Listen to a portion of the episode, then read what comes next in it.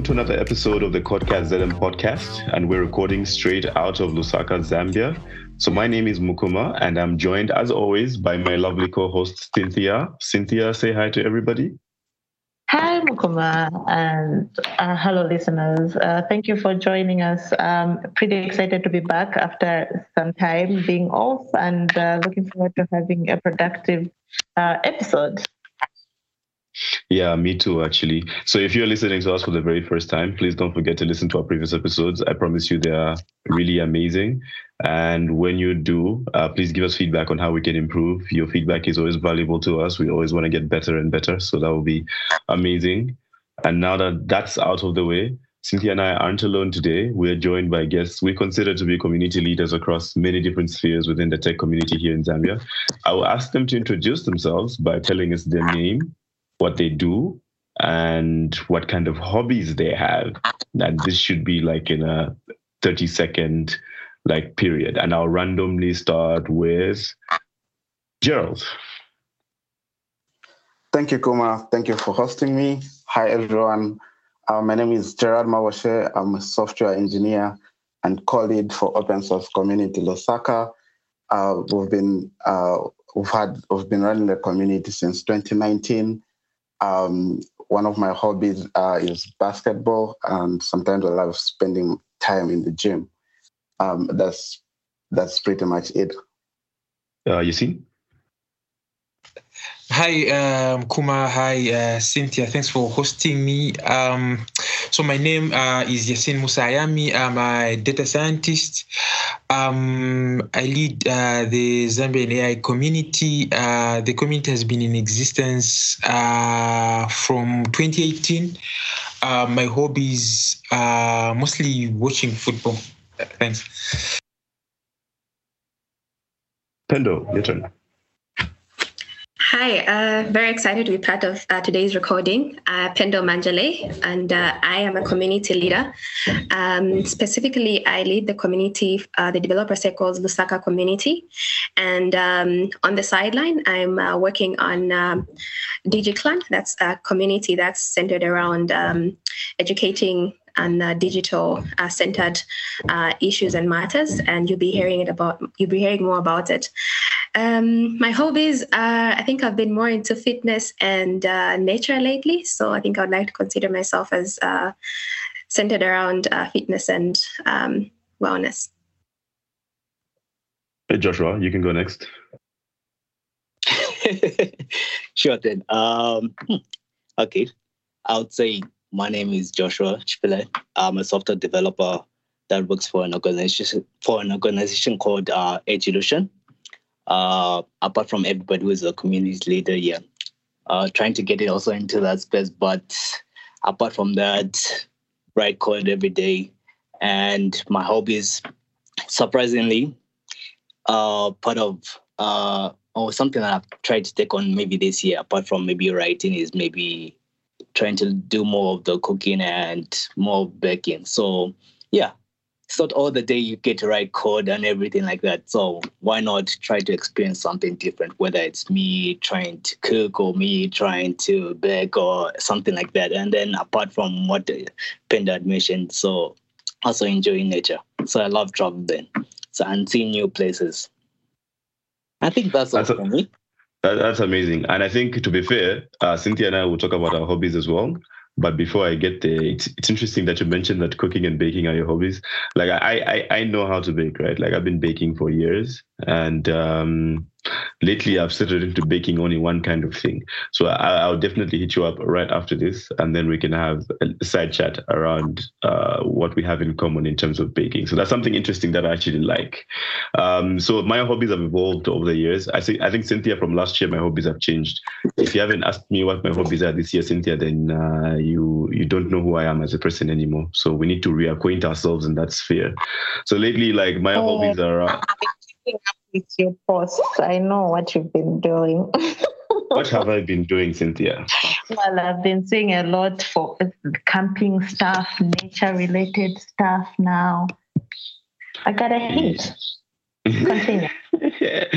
okay, uh, then at least I'm uh, I'm showing a little bit of myself out there, just for people who are trying to figure out what I'm doing these days. So yeah, I'm I'm I'm embracing more of the outdoor experience. Um, of course, I am a very outdoorsy person, regardless. But I think I spent a lot of time outdoors uh, maybe at different restaurants or bars or clubs or anything like that. But now starting to embrace um, pretty much nature and then taking that uh, experience into nature as well. So I think that's what I enjoy now. Cocktails and drinks is definitely a, a, big hobby of mine now. I make a lot of that these days.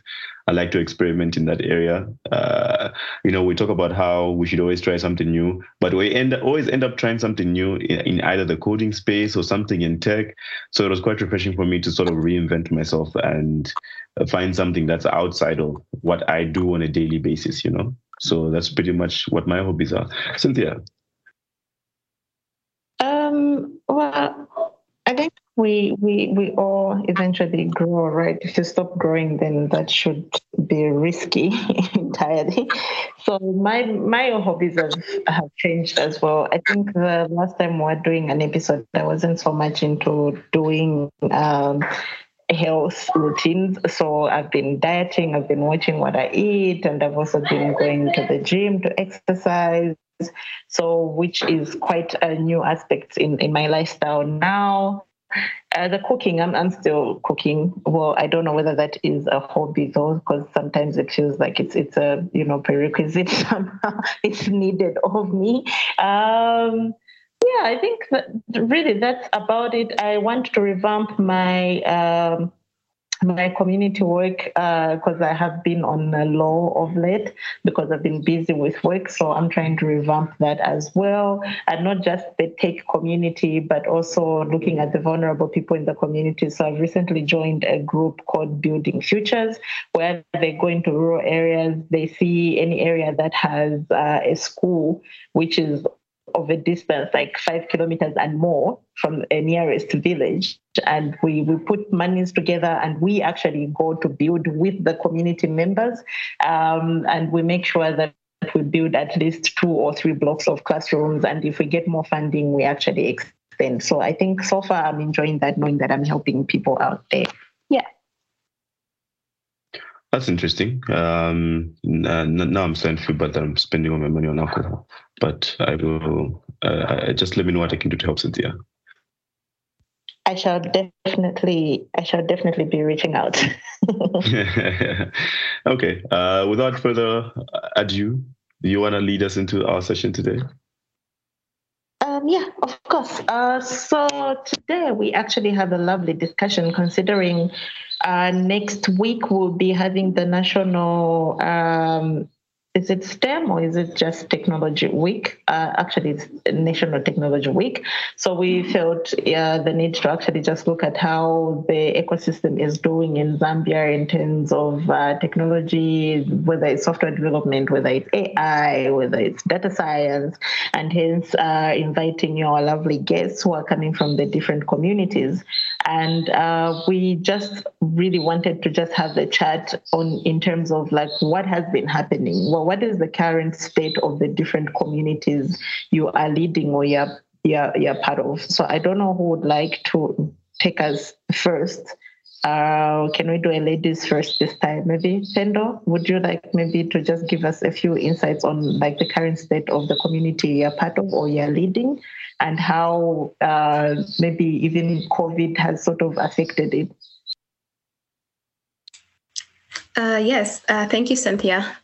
Uh, very interesting question, actually. And um, I think it's one question that uh, um, we keep uh, reflecting on and um, trying to figure out how um, the state, this unprecedented pandemic has caused a shift that we were pretty much unprepared for. I think we've we've been having conversations even in the, even before COVID of how um, uh, technology, if technology can replace uh, human physical connection. And I remember, I think, Cynthia, if we were together, I think on one of the conferences that uh, summits that we attended in um, at Facebook, those uh, I think we had a session with um, different leads speaking to um, how can technology replace human connection? Well, I think the answer is uh, twofold. I think from the experience that we've had with the pandemic is uh, yes and no. And um, well, we can't entirely eliminate that human connection. And one of the challenges that we've had um, as a community is um, there's the connection, but it's just I know Cynthia. It's I think from the physical meetups that would have, there was a lot of net interactions, networking, and the connection would be. You have one meetup, you meet with someone, you connect, and you figure out so much and learn so much about them. But then this time around, it's like we have to entirely rely on um, Facebook, we have to entirely rely on virtual spaces, and it takes time for people to acquaint and be able to work and collaborate together. I think for the physical meetups that we used to have, would have um, well, it didn't have to be every day, but at least there was that level of acquaintance that we would have. Um, with a number of people. And I think I've had so many people that I've connected with and have gone beyond just being um, meetup buddies, but also been able to connect with them in the industry and um, in other spaces. And it's created a long lasting relationship. But then we're still trying to figure out how can we bring that sort of connection virtually. So um, uh, those are some of the challenges. But on the uh, advantages of it is that we've been able to connect with people beyond our own physical reach. And like for meetups, we've had speakers who've been able to, uh, we've been able to invite from different countries, from different parts of Zambia, and we've also been able to integrate people from different parts of the country to join our spaces. But before that, before COVID, it was a challenge because all our meetups were physical, um, as you would know, and um, would only cover Lusaka people. So, and also inviting speakers from other countries would be a cost uh, we, we, we did have in cases where I would invite uh, speakers from other, I mean, I would invite guests from other countries to come and share about technology, about what they're doing for their communities, and it would cost us. But then now it's so easy because the cost has been eliminated, also the time effect, and we're able to reach out to more people. So it's um, a twofold, but we're still trying to get there, and I think it's um, it's a learning process. So yeah. Um, maybe jo- Joshua could also share um, about their community, but uh, I think for Developer Circle community, these are some of the challenges and some of the observations that um, have been made as we've been traversing the COVID pandemic. Having heard that, would like to also hear from uh, Yasin. Yasin, in terms of, I know you are mostly in the AI community. What are some of the challenges that you have faced during this COVID era? And are there any opportunities that have opened up or opportunities have been hard to come by? Okay, so thanks very much, uh, Cynthia. Um, so, uh, aside uh, aside from me just leading the Zambian AI community, I'm also the Zindi ambassador uh, here in Zambia and uh, the deep learning Indaba uh, uh, coordinator here. So the reason why I'm mentioning this is because I think these the deep learning Indaba and the uh, and Zindi have been trying to onboard the Zambian community uh, into the various uh, programs that uh, they're offering. Uh, Cynthia, you'd, uh, I think we've been part of a number of trips that we've undertaken that were sponsored or that were hosted, organized by the Deep Learning Indaba. I think we're together in Stellenbosch. Yeah. I'm not sure if we're together in Kenya, but then I know we were together with the likes of Francis and and and them, and I think that provided an opportunity for us to. Um, um, to interact with uh, people outside the Zambian community. I think one one challenge that is there is um, I, I, I, don't know. I stand to be corrected, but I feel there's no much uh, innovation here in Zambia. Innovation in in the sense of um, there isn't much research that's going on, and it's something that I'll touch on uh, later on. But then you'd be amused or amazed uh, to learn about the things that people are doing out there. So exposing uh, our, uh, uh, our, members of the community to uh, such gatherings really, um, it makes them punch above their weight, you know, uh, because once we come back here, uh, you feel you're doing the most compared to others. But then you go there, you, you see yourself as not doing anything, you know, because I think we've got the cream de la cream of, of Africa in terms of AI, in terms, in terms of data science. So I think the, the COVID 19 pandemic has robbed us of that opportunity. I think in the last two years or so, we've not had the deep learning Indaba. Uh, so because of that, we're not we've not been exposed to what uh, people are doing out there. And like they say, you know, the only thing with technology that does not change is that it is always changing. So such platforms gave us an opportunity to uh, to get to see what uh, latest advancements that uh, people are working on. Of course, uh, that has been replaced with uh, uh, uh, virtual meetups, but well, um, I think the physical meetups cannot be substituted. Of course, I, would have mentioned some of the things that Pendo did, did, touch on, but then I'll save some time. I'll just mention, I'll talk about things that have not been spoken about. Then, with regards to Zindi, we've we've we've we've tried to we've been wanting to come up with with some sort of roadshows of some sort. So um, again, uh, in universities, because uh, I think things like data science, artificial intelligence, they're, they're still in their infancy. Uh, they're still developing. So mostly that research level. Uh, so it's either you're researching or trying out what people have uh, have have kind of uh, produced.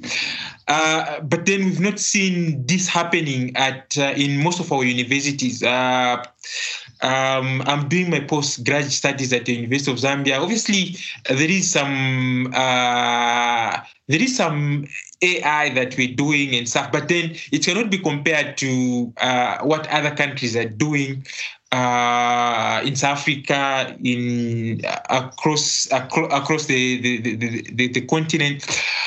Uh, so we've been wanting to do some sort of uh, road shows where we could. Um, uh, it could be some sort of like aware awareness raising because uh, if you look at our community at the moment, it's still it's still in its early stages. Um, uh, people are just fascinated about the buzzwords, the AI, the machine learning, but they, they don't really understand uh, what it is like to be a data scientist, what it is like to be uh, an AI engineer. Um, casing in point is um, okay we're talking about okay being uh, data scientists being data engineers and stuff but if you to count how many data sets we as uh, zambians have managed to generate at the moment. Uh, you know, we can barely count any. So this is this is where uh, the problem is, and uh, because of this COVID pandemic, we've not been able to have these roadshows because through these roadshows we're hoping to kind of do some sort of aware, uh, awareness and then possibly come up with some sort of communities. So by having these communities then uh, we would have had like student ambassadors in the universities. And then obviously uh, when we organize things like the deep learning Indaba it's it's it's a platform where we um, they get to present what they've been doing in their communities and also uh, present some of the challenges and ways in which uh, the community can uh, uh, can be developed, how we can expand the, the, the, community. But that has not happened because of the COVID 19, because also universities themselves have restricted us, you know, or people meeting in these universities. So I cannot go to university, any university, and uh, say, okay, we want to have this uh, meetup. It can only be done online. The University of Zambia, just I think, is it uh, one or two weeks ago? That's when they kind of opened up uh, classes to uh, to physical meetup, but it's it's it's it's it's it's it's, it's been uh, virtual. So these are some of the uh, challenges that the community uh, uh, that's that the COVID pandemic sorry has has kind of come with. But then obviously there are some advantages like you know Pendo alluded. You know, I think even you Mukuma you'd you'd agree. We've had challenges you know, having speakers, you know, uh, speak at some of these events, or um, if it's not that, then we have to use uh, our routine speakers, which sometimes events then become kind of monotonous. But then through this pandemic, at least we're able to bring in people that are outside Zambia. So there's some mix of variety. And obviously, uh, the community over the last two years, uh, just before okay, the, uh, the pandemic uh, uh, came about, uh, we're only saving mostly people uh, within uh, Lusaka, but then obviously through this, we're able to save people outside outside Lusaka and even others that are even outside Zambia. So these are some of the advantages that the pandemic has come with. So yeah, I think I'll end here for now. Yeah, it's, it's really fascinating hearing how the different communities have had like different um, challenges. Pendo spoke about, you know, the the connection that comes with with in-person meetups and how it is challenging to bring in that type of connection online. And I'm hearing uh, from you, Yasin, it's it's on the schools, you know, the institutions or the partners that you have to reach out to. They are not really uh, yet full-time physical or in-person kind of um, operations they're still doing remote mostly. So i don't understand the the the agony that might be coming along with it. Um gerald what are some of the things that you, you feel has been happening in the in the community that you're, you're, you're part of? Like, uh, is there anything um, you can relate to, to what the, the that Yasin and Pendo have said? Are there any other unique challenges or opportunities that you have seen as a community? Uh, thank you, and, Cynthia. And, and, and just before you jump in, I'd like to expand that question also, um, even from the perspective of you being a member of other communities, because it's not just about the communities that we lead, but also the ones that we're part of. Um, what challenges are there uh, from that perspective? Is there, from from that perspective as well, and how has COVID affected them? Sorry, I I I, I, I jumped in. Uh, it's all right. Uh, thank you so much, Kuma. Uh, so uh, I think I share similar sentiments with the previous speakers. Um, on my end, I think generally the dev community has been impressive. On my end, um, I, I, like to see, I'd like to say like um, there's been growth in terms of uh, uh, talent. Uh, we've seen uh, people get into uh, specific careers of, of, of, software engineering. Um, people concentrate let's say on data science, people uh, concentrate on particular fields such as backend development only, and they've been able to thrive uh, in that area. And I think for me, it's an achievement. Um, and I've also seen a number of developers uh, get into um, uh, startups that are really doing fine, that are doing the most. And I think uh, that's a good sign that we're making some uh, some progress as um, as a dev community in general. Um, and I think some of the challenges that I would, I would, I would mention with the, the, the dev community as, as in general is the fact that I think we haven't done much in, you know, advertising uh, ourselves, like putting out the work that we do uh, as compared to other, let's say, African countries. I think more um, more articles have to be written, but by our developers, I think um, more we, we should see more YouTube channels be opened uh, by by the Zambian um, developers and, and creators. Uh, coming to my community, um, I think on our end, COVID has also uh, affected us, uh, mainly because we, we couldn't do physical meetups anymore. Um, yeah, but the, the, good thing is that once we, we went remote, through uh, we were able to have a wider coverage. Uh, we could see people from outside the country join our meetups.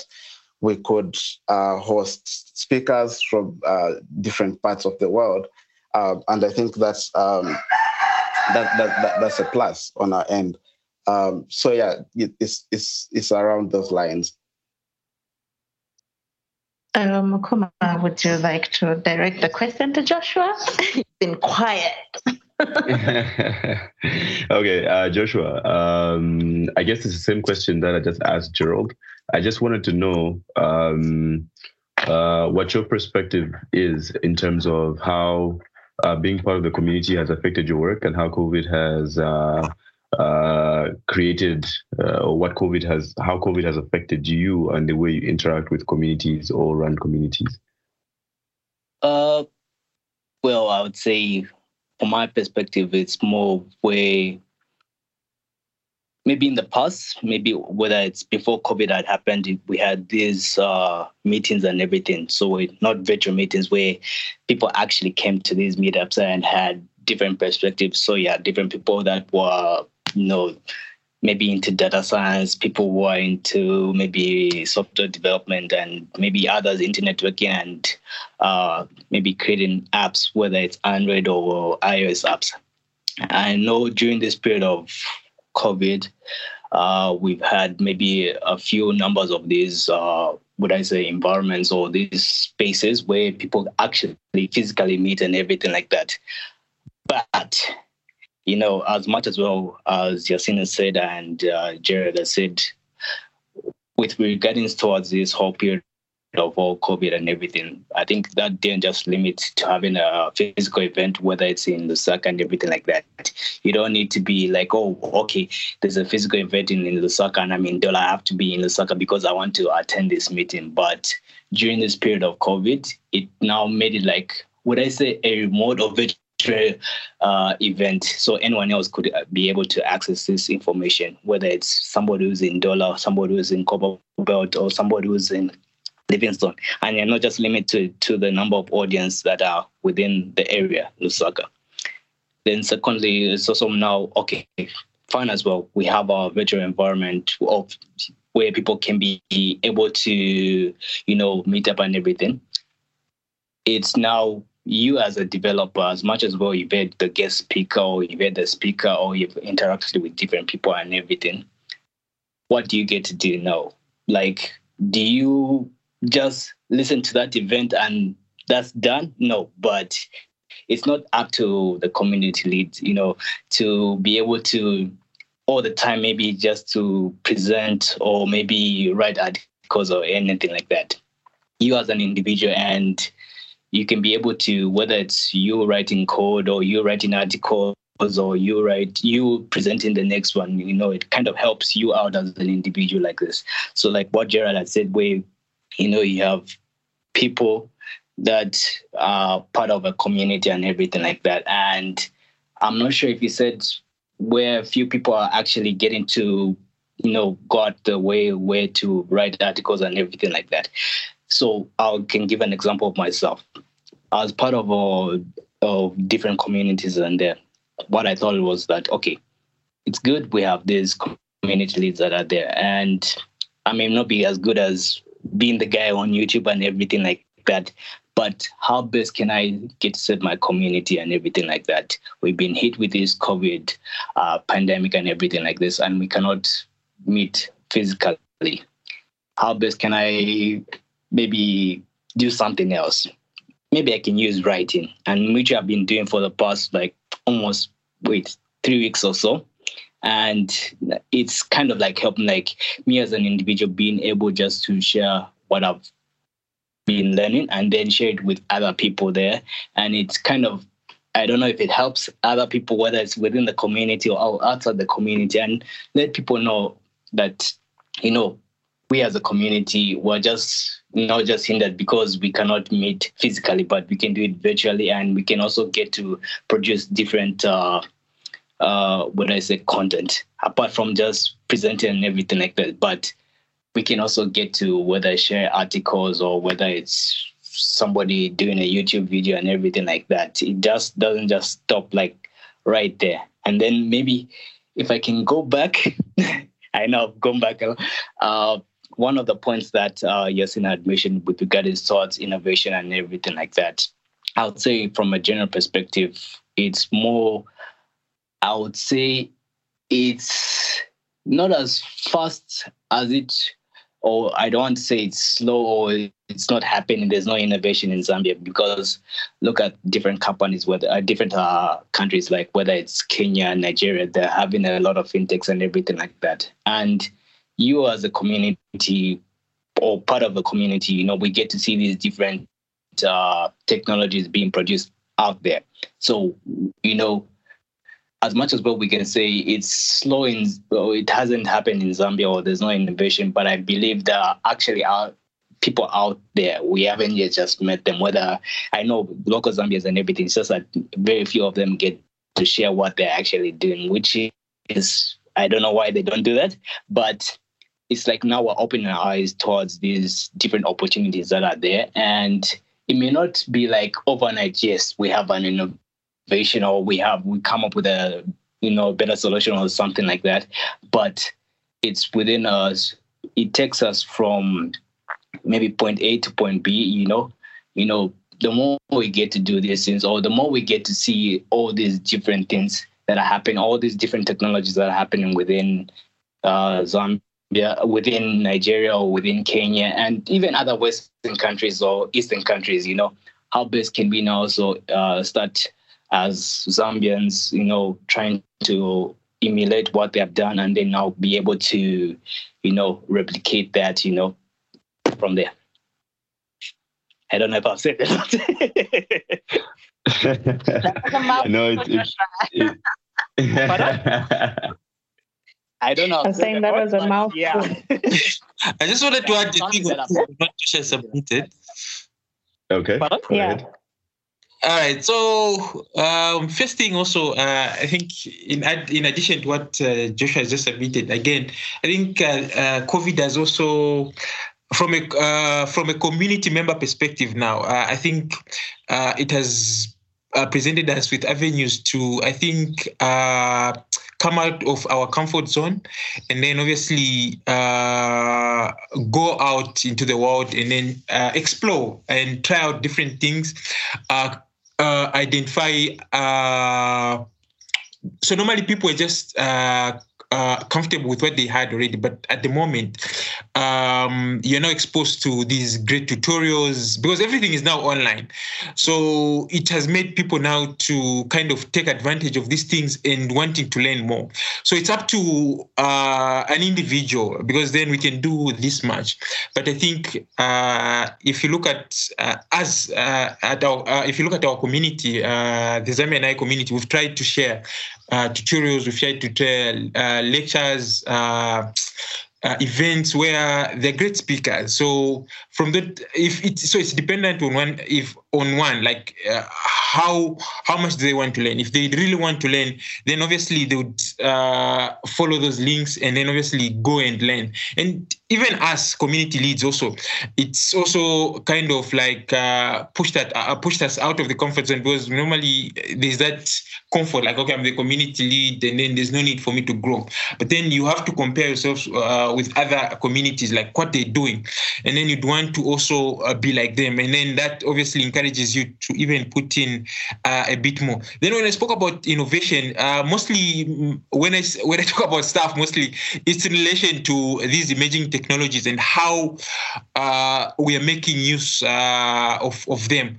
Um, uh, I just given an example of how uh, just recently, one of uh, some companies in South Africa that uh, we're doing stuff with, they were, they were launching uh, a model called the GPS ESG GPS model, which is which is just used to uh, um, uh, what's this? Which is used to uh, determine how sustainable a company is based on a number of things. You know, you look at issues to do with the environment, issues to do with governance, uh, and then issues to do with the social aspect and this this this model is entirely dependent on on on uh, on uh, on AI. If you look at uh, bring it back home, um, I can hardly think of any uh, successful applications of uh, of of of AI, data science, and the likes and when we when we have these um, uh, our annual uh, deep learning Indaba meetups, normally there's this call for people to come and showcase their innovations, mostly in in that space, and we hardly uh, receive you know uh, applications, and it is based on that that I'm saying um, there isn't much. I could be wrong, but then we've tried in the past three years that we've organized the event, and uh, we've not exceeded uh, 10. It's been less than 10. So, f- based on that, I'd say there isn't much uh, that we're doing in terms of like, you know, taking advantage of this machine learning, AI, and, uh, and, and, and the likes. Compared to other countries, when there's just a core, there are tons and tons of applications. Um, Cynthia has got a habit of, you know, sending me these um, these uh, emails that she receives, uh, call for applications, uh, call for proposals, uh, these uh, expression of interest. Where yes, uh, that are, that are being sent out, you know, for African communities to submit the innovations, apply for these funds, basically. And I don't know. I don't think there are any Zambians that do apply for these funds. So again, that says something that okay, in as much as yes, we can be innovating, maybe, but then our innovations uh, might not be good enough to compete at uh, at uh, at continental uh, level. So this is where I think uh, we need we need to begin uh, putting uh, focus on like how can we begin uh, coming up with innovations that can compete at, at, at, at, at, at continental level, if somebody from Kenya and somebody from Zambia apply, uh, I'm confident that yes, that person from Zambia that applied is going to get those funds. Uh, mostly, it's just been people from Kenya, Nigeria, South Africa that have been benefiting from uh, these resources. But then, when uh, when uh, our people going to benefit from, and funny enough, you know, people that have been organizations that have been uh, funding these organizations, yeah, it's the GIZ, the UN. These organizations that are already here. So um, if if there are no Zambians that uh, are, taking up this challenge, even these missions here, I don't think they'll be soliciting uh, for such funds so that then we can also do these innovations locally here from their head office. So I think we need to begin uh, thinking outside Zambia. Like if we're innovating, try to innovate uh, or come up with innovations that you know are challenging uh, innovations outside Zambia. I think that's what I wanted to submit. And uh, to be honest, if, I, if I'm going to tap into what everybody has just said, especially you, Yasin, at this moment, I think we have to go a step further. We have to go a step deeper. I know Pendo and I were at a, at a, at a session with other uh, uh, other other friends of ours within the community who expressed very similar sentiments. I think it goes beyond um, looking for funding or being able to participate in competitions. I think going back to the beginning, it, it, it, it's right at the very point of entry. How many people are we actually onboarding? How many people are coming into the spaces that we are that, that we are occupying at the moment? How many of the current members uh, we have in our communities are we engaging? Are we tracking? Are we uh, helping through the journey of getting better? because sometimes I, I, I feel like um, stepping outside of the box needs uh, someone to show you that there's something outside of the box. And it's nothing profound. It's nothing in, in, in, in that line, obviously. But I'm just trying to figure out whether we actually know uh, from the from the very start uh, how many people are actually onboarding in your community. Yasin, you say you have less than 10 submissions every year uh, how many do you, do you have an influx of members every year and then maybe the problem is uh, your members aren't doing enough or I don't know enough or something like that i don't know if you get where i'm going with this uh, okay, good question. So we've been tracking. Um, I think 2018 uh, we had like around 60 members. 2019 we had around uh, that's attendees.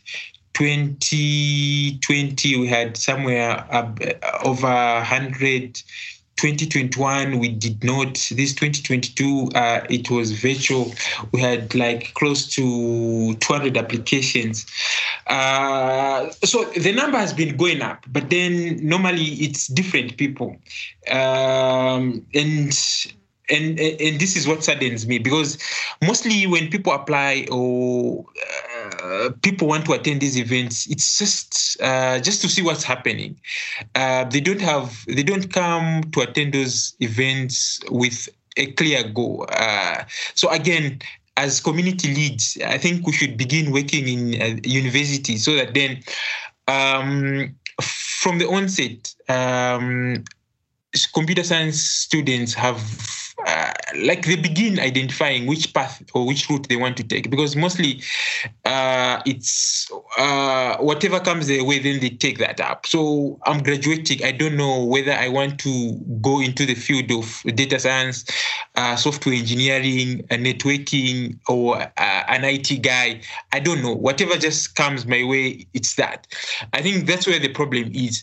If we began uh, from the university tracking you know and you know uh, speaking to these um, uh, students mostly so that then they can begin you know focusing on that route. Uh, so if if we're to take that route then obviously each each Indaba uh, in in the case of data science uh, they would have a goal you know like okay so at this Indaba maybe i'd want to present this my way.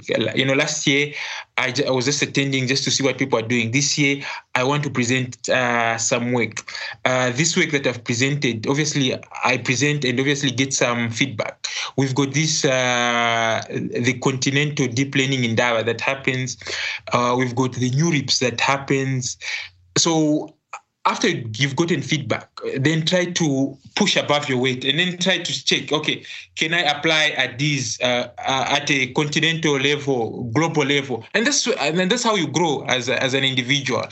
Um, just two days ago, we had uh, there was this UN uh, meeting where we had various youths, you know, presenting their innovations, and the outcry was like, no funding, this, this, and I just spoken about funding. Right now, as we speak, I think there is a call with something called the Lacuna Fund, where they try uh, they're trying to encourage uh, low-resourced uh, communities to to kind of you know generate their own um, uh, language models or language data sets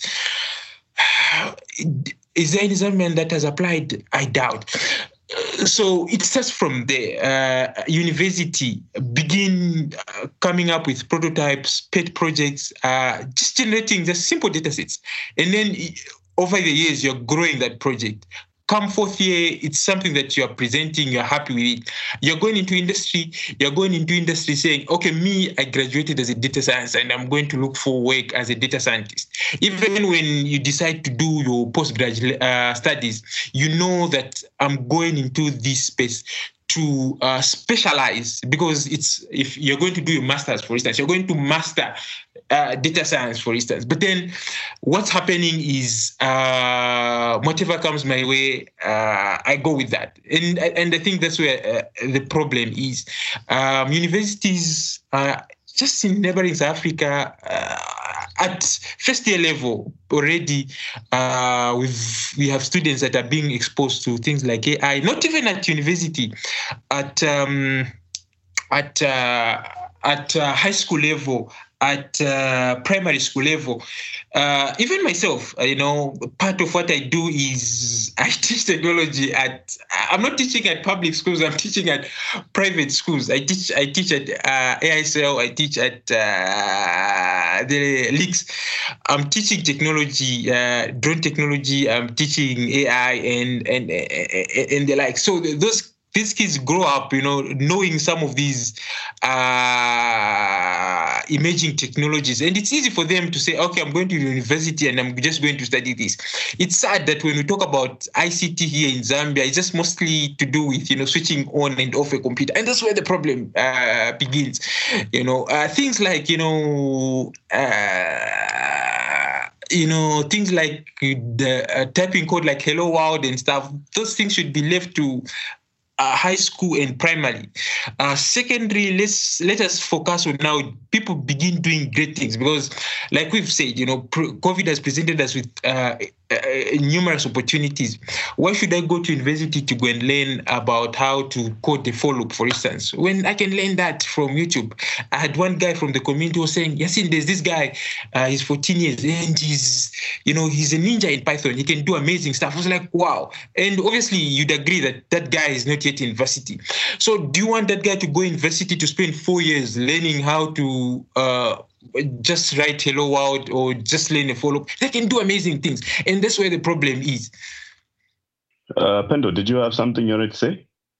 Uh, oh yes. Are we proceeding to the next uh, the next question, or maybe I could just contribute? But I was um, my contribution was actually in line with uh, uh, what uh, Yasin said, but I was also going to track back a little bit. Um, in that, uh, yes, I think I totally agree with you, Yasin. There's a lot of uh, there's a gap in uh, terms of skills and also how um, that gap we fulfill. Like there's a lot to learn and there's a lot there's a gap that needs to be filled especially in these emerging technologies and things that are the future that's block you think look at blockchain you look at data science you look at um, machine learning and ai and um, we're still in a certain bubble that's um, within our comfort and within what our, our, confines in terms of technology but just to take a step back again um, um, well I, I, would have loved to speak to this earlier, but I think it's still okay to speak to it. I think, in terms of um, the challenges that the communities are facing, I think I would have spoken about this earlier. Is um, I think for if we look at it from a more, uh, if we come back home to Zambia, we say Africa, Zambia. I think internet has is really um, one challenge that um, I think all of us here cannot really um, pay a deaf ear to. Um, we our communities are marginalized. We have we're not only reach trying to reach out to people that are already established, and then I think in Zambia, established if you, if you have a laptop and you have access to good internet, I think you are within a certain bracket, a top minority. But then the majority, I think for myself, speaking for myself, I think I only had a laptop when I got into university. And I think at that point, I would say I was advantaged. But then we have people in the communities who are trying to reach out to and connect who, even though they have access to a laptop, they don't have access to internet because internet is, uh, we might say it's not very expensive, but we're looking at it from, um, the, we're looking at it from within our confines, within our circles, because we can actually afford internet. But how do we include those people who are not connected how do we include those people who do not have the same privilege as us? i think from the community perspective um, would have um, people that would come for meetups they don't have a laptop but they're able to in- interact and also share a laptop with uh, the person next to them at the same time you're building that interest and you're building that passion so it's out of that interest that even as they keep attending these meetups they're able to um, find some a niche that uh, within the space of technology. But then, if we keep, I think we, have been speaking about how do we connect, how do we fully go remote, how do we full go, fully go virtual in terms of meetups. But we're also meeting those communities that those part, people that are part of our communities who do not have the same privileges as us. So I think those are some of the conversations. I think in as much as we are thinking of going virtual as communities due to the pandemic, we also need to look at how do we ensure that everyone is included and not just look at the minority and, th- and those are those who can actually afford internet and have um, their personal uh, laptops. Okay. Um, I think we've we've we've spoken a lot about the impact, and I think to be honest, we've we've covered a lot of the the, the next questions as we've been responding as well in terms of what opportunities have have have come into the space and what challenges we've all faced in the space. Uh, I'm I'm just looking at what like what are we all looking forward to uh, and I know we spoke about this pre-recording, especially with the fact that we now have a Ministry of Science and Technology. Like, what are we looking forward to as we step into this new era? You know, we just had our elections in August, and we had a change of government, and it, obviously, it's, it's it's it's a drastic change from what we had before. So, what are we all looking forward to? Yeah, and uh, I left. I guess I left it open. So, Joshua, maybe you can okay. start. Sure thing. Uh, we'll start. Uh, what I'm looking forward to, maybe something to what uh, not Pendo, but Yasin had mentioned with the guidance towards, you know, uh, uh, not just uh, whether it's learning how to code and everything, and you're going to university and you have that opportunity, like Pendo said, where you are able to, whether you are first year, second year, you know, you, you have that laptop and you are able to do that. But I think I would say you know, it would also be good that you have, I think Cynthia had mentioned in the uh, beginning that next week is STEM week and everything like that. And I've had an opportunity, maybe I would say, during my time as a developer, uh, where I was able to, I think, where we had the code base and uh, where we were able to do Scratch. I think most people are familiar with Scratch. And it's a simple program. You know, it teaches people on how to use whether it's for loop or if statements or all these other lingos within our programming languages and everything like that. So it will also be good uh, where you have an opportunity where you're not just only focusing on the guys that are university, but it also starts from the kids that are within high school. Because how many of us, or uh, yeah, let me just say, how many of us had somebody from uh, while we're in high school who was in computer science and say, you know, come give a talk and everything like that, or maybe share their experience or maybe their knowledge and say, guys, oh, I'm a computer scientist and this is what I've done during this period and this is what I'm doing and everything like that. It's different where we have usually CJ, oh, there's a doctor, no offense to doctors or lawyers and everything like that. You know, they give their talks and everything like that and encourage people like that. But how many people get to encourage uh, the young kids that are within high school? And those are the uh, most of the people that they get to, or should I say, the people that they get to encourage are maybe within computer science, whether they're a software developer, whether they're doing networking, whether they're doing something like that. You know, we are as much as well the community is good and everything like that. And but I feel it also starts from the kids that are within high school. Most of us, we go to high school and everything like that. We learn, oh no, uh, what do you want to become? No, I want to become a doctor. I want to become an engineer. I want to become a lawyer. But very few people within our Zambia. I think they are now, but very few people or very few students get to, you know, say that I would like to be going to computer science and everything like that. And it's, yeah, if there's that gap within that skill set and say, oh, you know, we don't get to communicate uh, what's you know what computer science and everything like that, and then you end up having like what Justin said. You know, there's this guy who's been learning on YouTube on how to become, oh, who's a uh, ninja in uh, programming and everything. I don't know if it's Python or something like that, but you know, he's not even in college and everything like that. But it was his interest, right? But if more of us get have that opportunity and say, okay, you as an individual, you get to share okay this is what i get to do and you know this is computer science. Computer science is not just about numbers and everything but there's also a fun aspect to it. You know you can even throw in maybe a bit of introduction and say oh you know within computer science you know you've heard the terms you know machine learning or you've heard what ai is you know. Okay may not say okay machine learning is something like this but you can give an example you know. This is most kids are aware of what facebook is or what whatsapp or what instagram you know within your application of Instagram or within your application of Facebook, you know, they use this certain part to use machine learning, you know, you know, when you're maybe looking for a suggestion or, you know, when something pops up, you know, there's this broad aspect towards it. And the more we get to teach, I think maybe if we also get to focus on the kids that are within maybe high school like that, we will have maybe more let's say more computer scientists when they get to graduate from university like that. Because they will know okay there's computer science in high school. Maybe this is something that i would want to do. Okay okay. Uh, i get into college. Maybe i may yes we learn the for loop and everything like that. Maybe it's also good that you know you have a good fundamentals of, of it within college and everything like that. But before you get to graduate you have a an idea of what you'd want to focus or study on. You know, whether it's you being a software developer, being you uh, somebody who's doing into data science, somebody who's doing into networking, or somebody who's doing into security, you know. So it, I think it all starts just maybe from whether it's in high school and everything like that. Given that opportunity, be able to share these different technologies, which are not complicated. Some which I know, okay, yes, we've introduced Scratch, I think there are also other applications that would be also good to introduce these young people to it. And then by the time they get into university and everything like that, you know, whoa, they can do even way better things than some of us or maybe myself, you know. So that's my perspective towards that.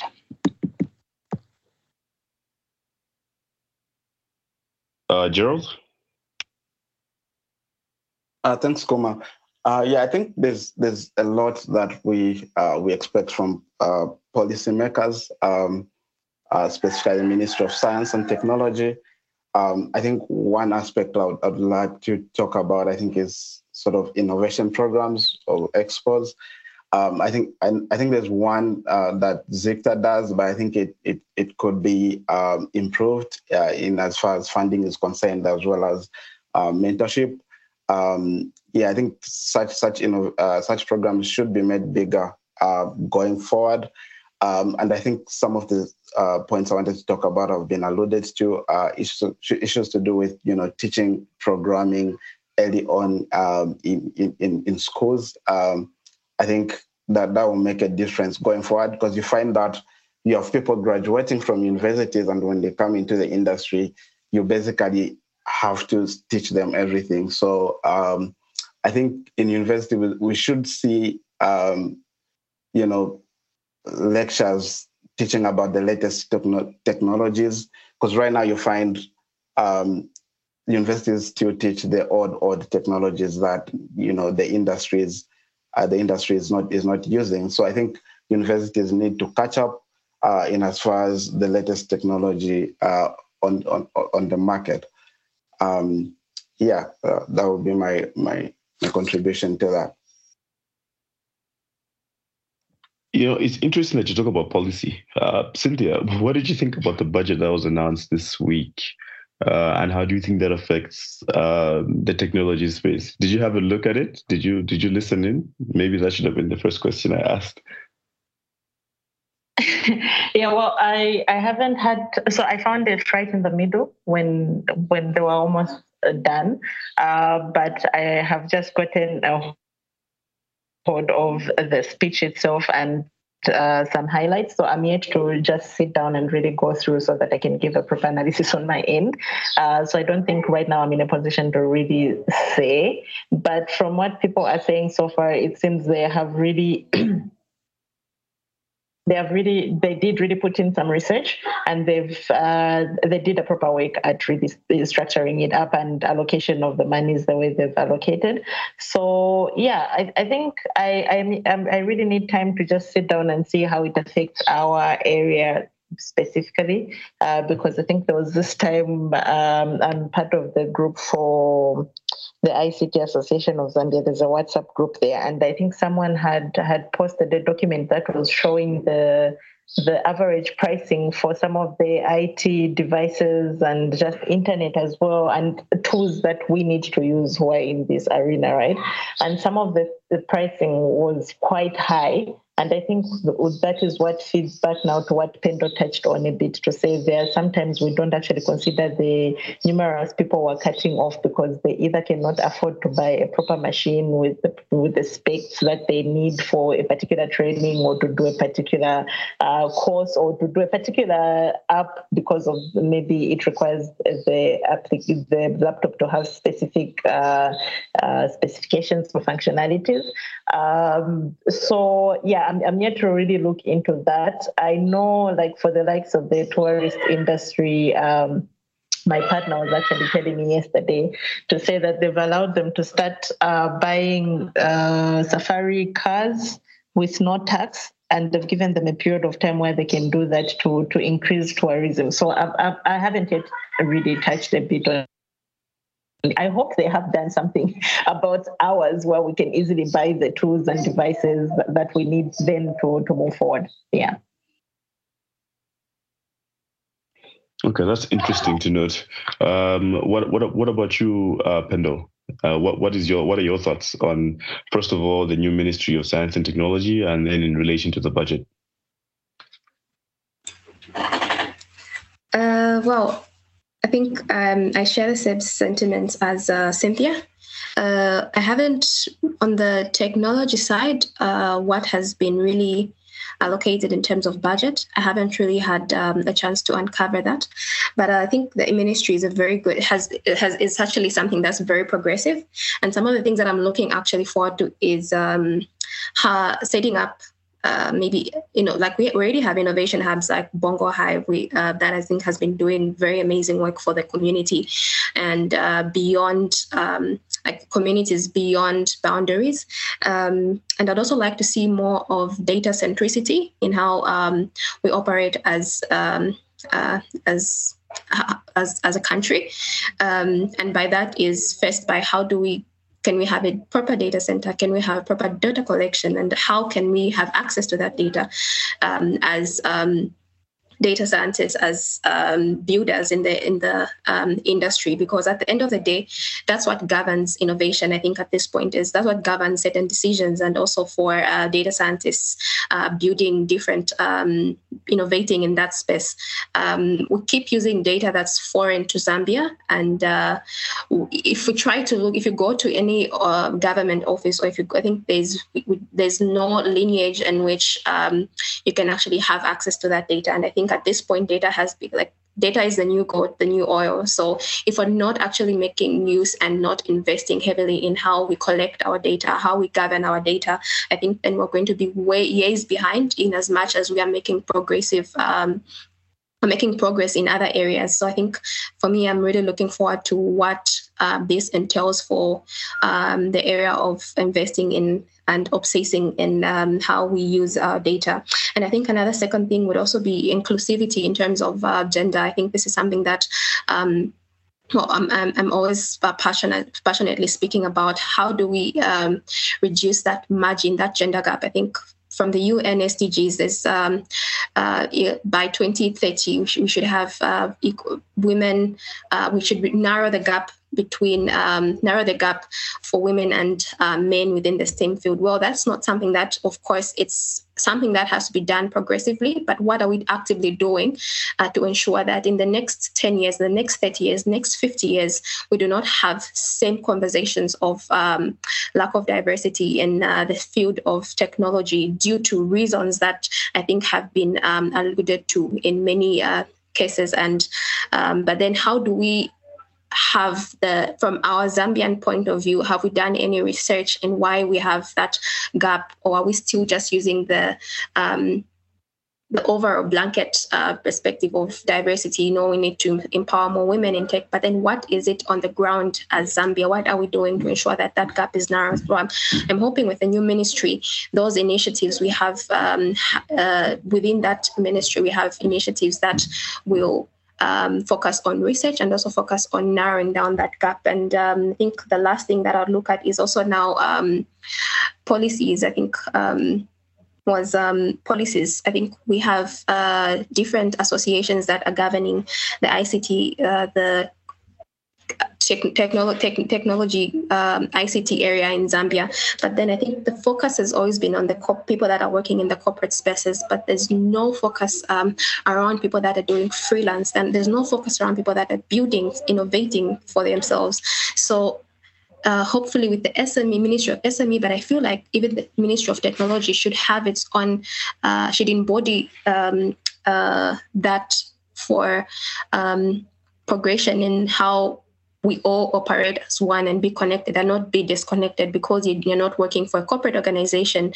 Um, you do not have to be included in uh, policies or uh, be uh, enjoy certain uh, um, fundamentals that the, the, policies have set. So I'm really looking forward to see what um, what this entails and hopefully. Um, we can have open spaces where we can um, continue speaking and alluding to these to these uh, matters. Yeah, and you, you mentioned some very key points in my opinion. I think uh, one thing that I the one thing I really like that I picked out from what you just said is what are we doing individually? What are we do? What are you doing as a person, right? In your capacity, in whatever reach that you have, what are you doing to make sure that the person next to you either learns about tech, knows about tech, uh, has the resources to do what they want to do, what are you doing to reduce the, the, the gender gap? What are you doing to also reduce the gender pay gap? Do you run a business and how are you paying people the same based on skills? You know, things like that. And I, I, very much agree with you that this is uh, a very progressive move. And I feel like if done correctly, and uh, um, uh, the resources are allocated the way they should be, I think we should see some improvement in the next two to three years in our industry as well. Uh, Yassine. Okay, so from my end, I've got uh, quite a number of uh, issues that I want to bring out. I think the first thing is uh, these communities that we're talking about. Um, I think most most of this work that we're doing is just uh, more of you know uh, um, pro bono work. Uh, I think none of us gets paid to do uh, the work that we do. So I can just decide tomorrow to stop what I'm doing, and then what happens to to, to the community. Uh, so I think uh, we need to begin also thinking about sustainability. How can we sustain uh, these communities? Uh, how can these communities be kind of mainstreamed? You know.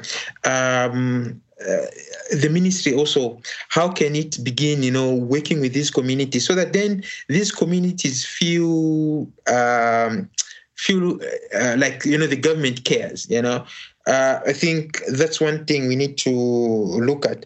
And then, secondly, when when we said or when I heard about the Ministry of Health of uh, ICT, basically, um, my thinking was uh, we'll have a building like you know the way this. Uh, uh, this is it uh, Standard Chartered Bank uh, building that we have. That new building that uh, that is uh, close to that roundabout there. Yeah. Yeah. So a situation where we've got a building like that one, and uh, we've got innovation labs there. The ministry's uh, the minister's office is there. And not a situation where the minister has got um, an office somewhere and we don't have innovation labs. Of course, Pendo spoke about uh, uh, uh incubators like BongoHive, but then that's more like a private thing, and it's not just anybody that can go there. You know, uh, let the ministry come up with some sort of like. Uh, uh, uh a, lab where everybody anybody that feels like they've got innovation or whatever they can go there and then prove themselves. The minister first thing that he does when he comes he sees people you know working on different things. So you could have the lab on the first floor. Second floor there's the ministry of uh, innovation or it's ministry of uh, SMEs.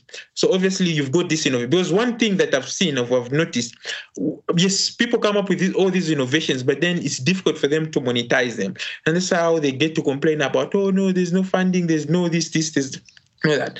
So you've got that uh, innovation lab where they're supported in terms of like, okay, whatever ideas that they want to work on. Then there's that ministry that supports because mostly uh, innovations of these days or SMEs mostly are making use of technology because that's where I think there's there's there's, there's a niche. So uh, can we begin working on that? And then coming to the budget, you know, uh, for me, I'd even mentioned it earlier. You know, I'd, uh, um, my anticipation was there was going to be a, a, component of research because remember, um, while the University of Zambia is considered to be maybe the best university of uh, best university in Zambia, it's it's it's the amount of research that uh, it produces. You know, for for as long as a university does not produce uh, research, then it cannot compete with other top universities. So it's the same. You know, here um, I'll, I'll, keep talking about research research because i think that's what is going to separate us or put us on the map you know uh, if we were to focus on research because once we focus on research then we'll be coming up with uh, new things innovative things. People would want to make use of what we are doing. But not just that um, uh, if, Bemba is only spoken here in Zambia, if we Zambians do not come up with a Bemba data set, who's going to come up with data set? So we need to begin thinking in those lines where we need to begin owning that technology.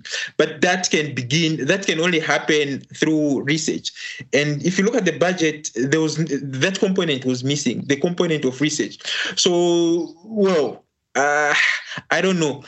I'm I'm I'm I'm I'm still trying to understand what the ministry is going to be doing in terms of uh, besides policy, but in terms of like promoting the industry. What is it going to be doing? And remember, uh, you know, ICT is is changing on a daily basis. So yes, we can come up with policies today, but you find that tomorrow they're obsolete.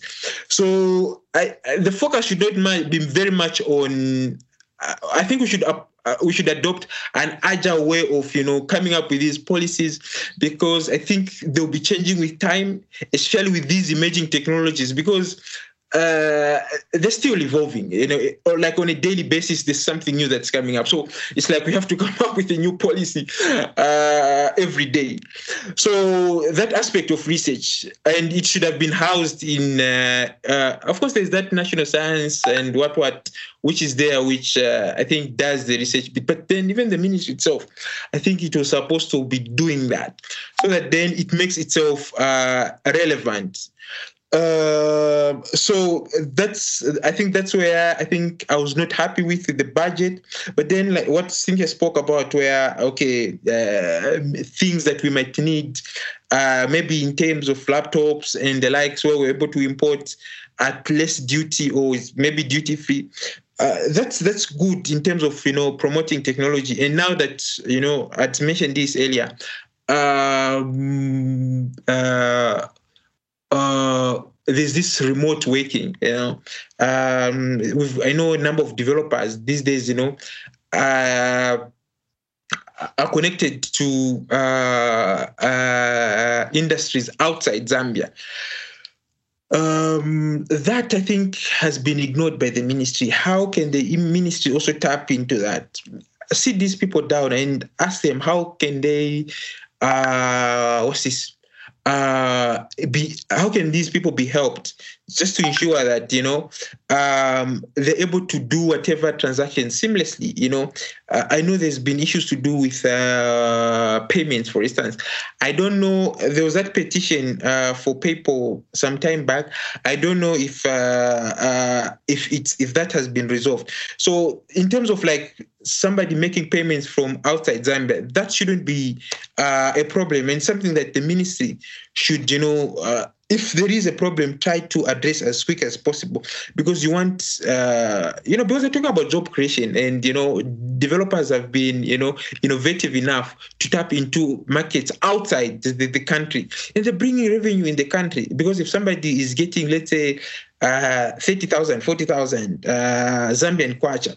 They'll spend that 30,000 here in Zambia, which is, you know, uh, a plus to the Zambian economy. So uh, that market also, I think uh, uh, attention has to be uh, uh, given to that market. I think so. In conclusion, these have been, uh, I think, my my submissions, uh, but mostly uh, the community is doing uh, the grassroots work. the ministry has to find ways in which it can work with these communities. The communities they should feel like okay, the ministry cares, um, and then there should be sustainable ways of you know. Um, uh, supporting uh, these communities so that then even if you look at the deep learning Indaba, for instance, it's a community that survives on uh, outside funding. So if those guys do not send uh, resources, then you cannot have a, a deep learning Indaba, for instance. But do we want that to be the case? Because uh, as far as I'm concerned, I think it is, uh, we don't have so many events that, you know, uh, talk about issues to do with AI and the likes uh, every year. So uh, uh, that kind of arrangement, it's something that should be sustained. But then uh, chances of sustaining it if we're only depending on resources that are outside the country uh, becomes it becomes questionable and then uh, if you ask people to pay again they don't want to attend because well they've not really appreciated the value of uh, of, of these communities so um, we just need to find ways in which uh, these communities, because they're playing a great role. Uh, even myself, for instance, I've benefited from the Facebook developer cycle. So many people have, have, have benefited. You know, uh, people maybe only used to code in Visual Basic, but then because of Facebook developer cycle, they got to learn about React. Because they knew about React, they've they've managed to secure themselves uh, employment even outside the country.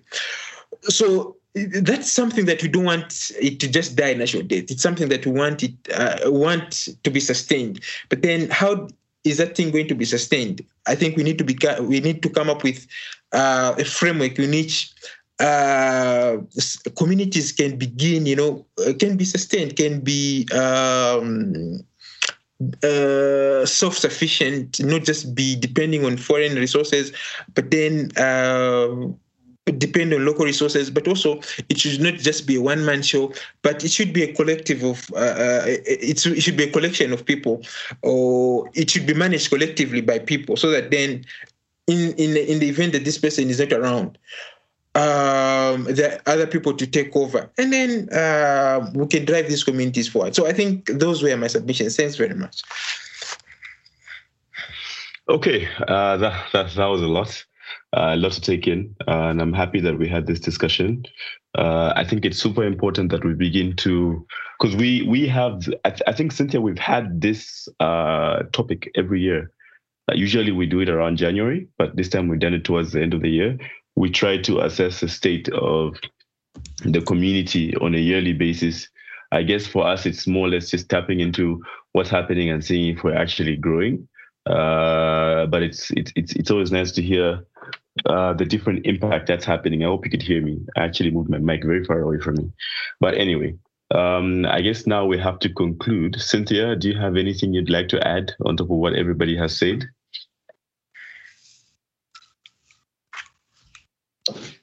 Um, I'm, I'm just glad that we've had this conversation because I think there are some aspects that I didn't, I, personally, to be honest, didn't maybe even think about in terms of like some of the challenges our own people are facing. And as I was listening to everyone, I think because I've sort of in in the recent um, year or two i've moved mostly into research and as much as i am developing but i'm not developing as much as in the past and I, I, you know, I was just looking at it in the research bit, which Yassine has touched on. Like maybe we we're not doing enough research, but not uh, enough research in terms of what systems to build and what not. But why not switch it up to doing research on our own people like what are the needs of our people right like what what, what are the gaps that are there. do they have suggestions on how we can help them? Um, also, looking at how how do we partner with with with the ministries? Because uh, recently, yeah, I know uh, one of the other community leads was supposed to join us, but unfortunately, she was busy. Regina, she mentioned uh, the new ministry of uh, science and technology reached out to her asking for names of community leads and we're yet to know exactly what their plans are, but I'm hoping they will call us to some sort of, you know, sit down where they they hear all these challenges that we've mentioned here on this on this episode, right? So that then they can also engage us if if they are feeling overwhelmed or they, they don't have the actual insights from the ground level going up in terms of what is happening, what are the challenges, what are the gaps, what are the hiccups, what what are we crying for, right? So I'm I'm hoping that will happen and it, it isn't just a matter of collecting our names and, and it ends there. So yeah it's it's quite interesting to hear from the different perspectives like uh, what uh, what we, we are looking at what the current state is. And i like the fact that Pendo also mentioned on data. I'm also I have had challenges uh, getting data. There are times when I want to do some sort of research or even just an application, and it needs to be, you know, leveraging on certain data, and it's quite difficult to get our own local data. And I end up going on sites there because now there are several sites that offer uh, data sets and data models, and then I end up using those. But then there are times I want to use my own local data, right, so that I get more insights from that data because it's more closer to home than the one that is out there. So I, hope there will be some change in terms of how one gets access to this data. We understand that some might include sensitive information, but that's why we do data filtering. You actually filter out the most sensitive information and you leave out something that one can then look into and utilize. Yeah. Uh, and I think from my end, I'd, I'd, really like to get back to physical meetings because, uh, just like Pendo mentioned, uh, I thrive on physical meetings. I like that human connection. I like that human interaction. And for the podcast, that's a good thing because we we enjoy it when we're in physical spaces and we get to talk to people. It gives us a bit more insight in how we can improve as a podcast. It also gives us a lot of content and material that we can use. So uh, I think I'd like everybody to invite me to their meetups whenever they can. Uh, I may not be an expert in your in your in, in your area of um, concern, but still would like to we're very curious would like to know what's happening would like to talk to as many people as possible so please don't forget to invite us uh, and I, we've come to the end of our recording today. Uh, thank you very much to everybody that pitched in. Thank you for making time. I know we've been on a call for quite a long time now.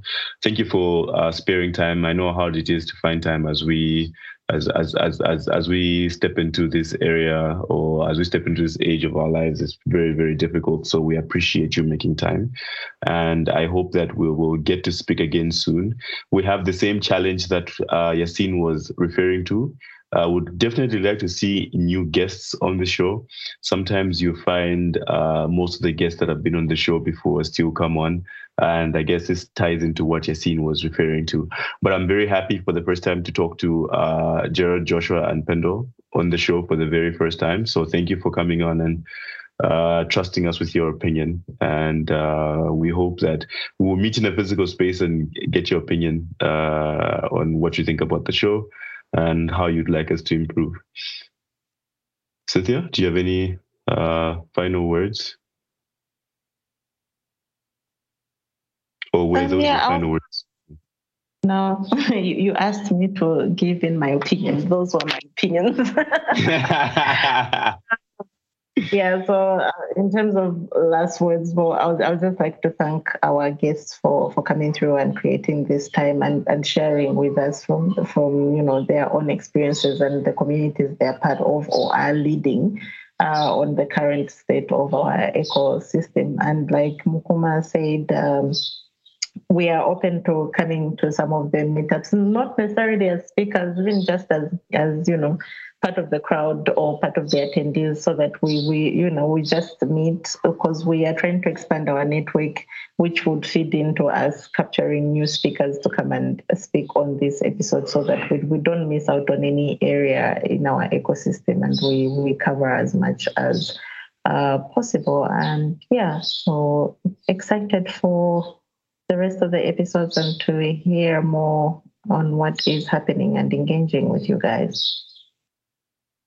Okay, so guys, in like 10 seconds or less, uh, just let all our listeners know where they can find you uh, on the internet or in a physical space. And I will go in this particular order. Pendo first, less than 10 seconds. Is Pendo still with us? Sorry, I didn't get the question. I had a network hiccup.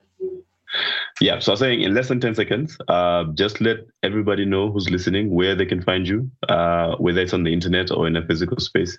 Uh, 10 seconds starts now. Go. So you can find me on Twitter, Pendo Manjale, Facebook, LinkedIn. Yes, those three uh, visual spaces. Uh, okay, great. Yassine, 10 seconds. Go. Uh, okay, so you can find me on Facebook and LinkedIn, uh, Yassine Musayami. Uh, for the Zambian AI community, uh, we're using the Zambian AI community as um, our Facebook page name. And then uh, we're also on WhatsApp. That's where we share most of the content and uh, stuff related to the community. Physical space, you can find us uh, along Bulwe Road uh, plot 4775, just uh, close to Woodlands B School. Thanks. Uh, Gerald. Uh, you'll find me on Twitter, uh, Gerard Mavoshe, and our community is Oscar Lusaka on Twitter as well. Nice. Uh, Joshua? I uh, bet you can hear me. Uh, as for myself, you can find me on the internet.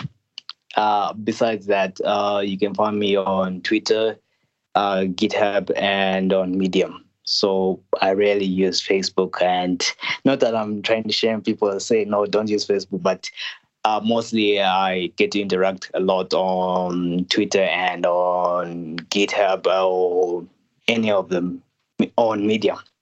So yeah, you can get to find me there, and you can get to share your thoughts. Okay, great. Um, so we're Codecast ZM on all our social media platforms. If you're looking to give us feedback on this episode, uh, you can reach out to us on any one of those. If you want to speak to us about something specific, feel free to reach out to us. Our email is on our bio. Um, we are very open and we embrace everybody. Uh, I'm Bones on all my platforms. And Cynthia, have you changed your username anytime recently before I say the wrong one? no, so I'm still Python Kalisi on Twitter. I'm still Cynthia Mlinga on LinkedIn, Cynthia Mlinga on Facebook, and Cynthia Mlinga on Medium. okay, great. Uh, we'll share most of this information in our in our show notes anyway. So thank you for getting to the end, and we hope to catch you in the next episode. Thank you, guys. Bye.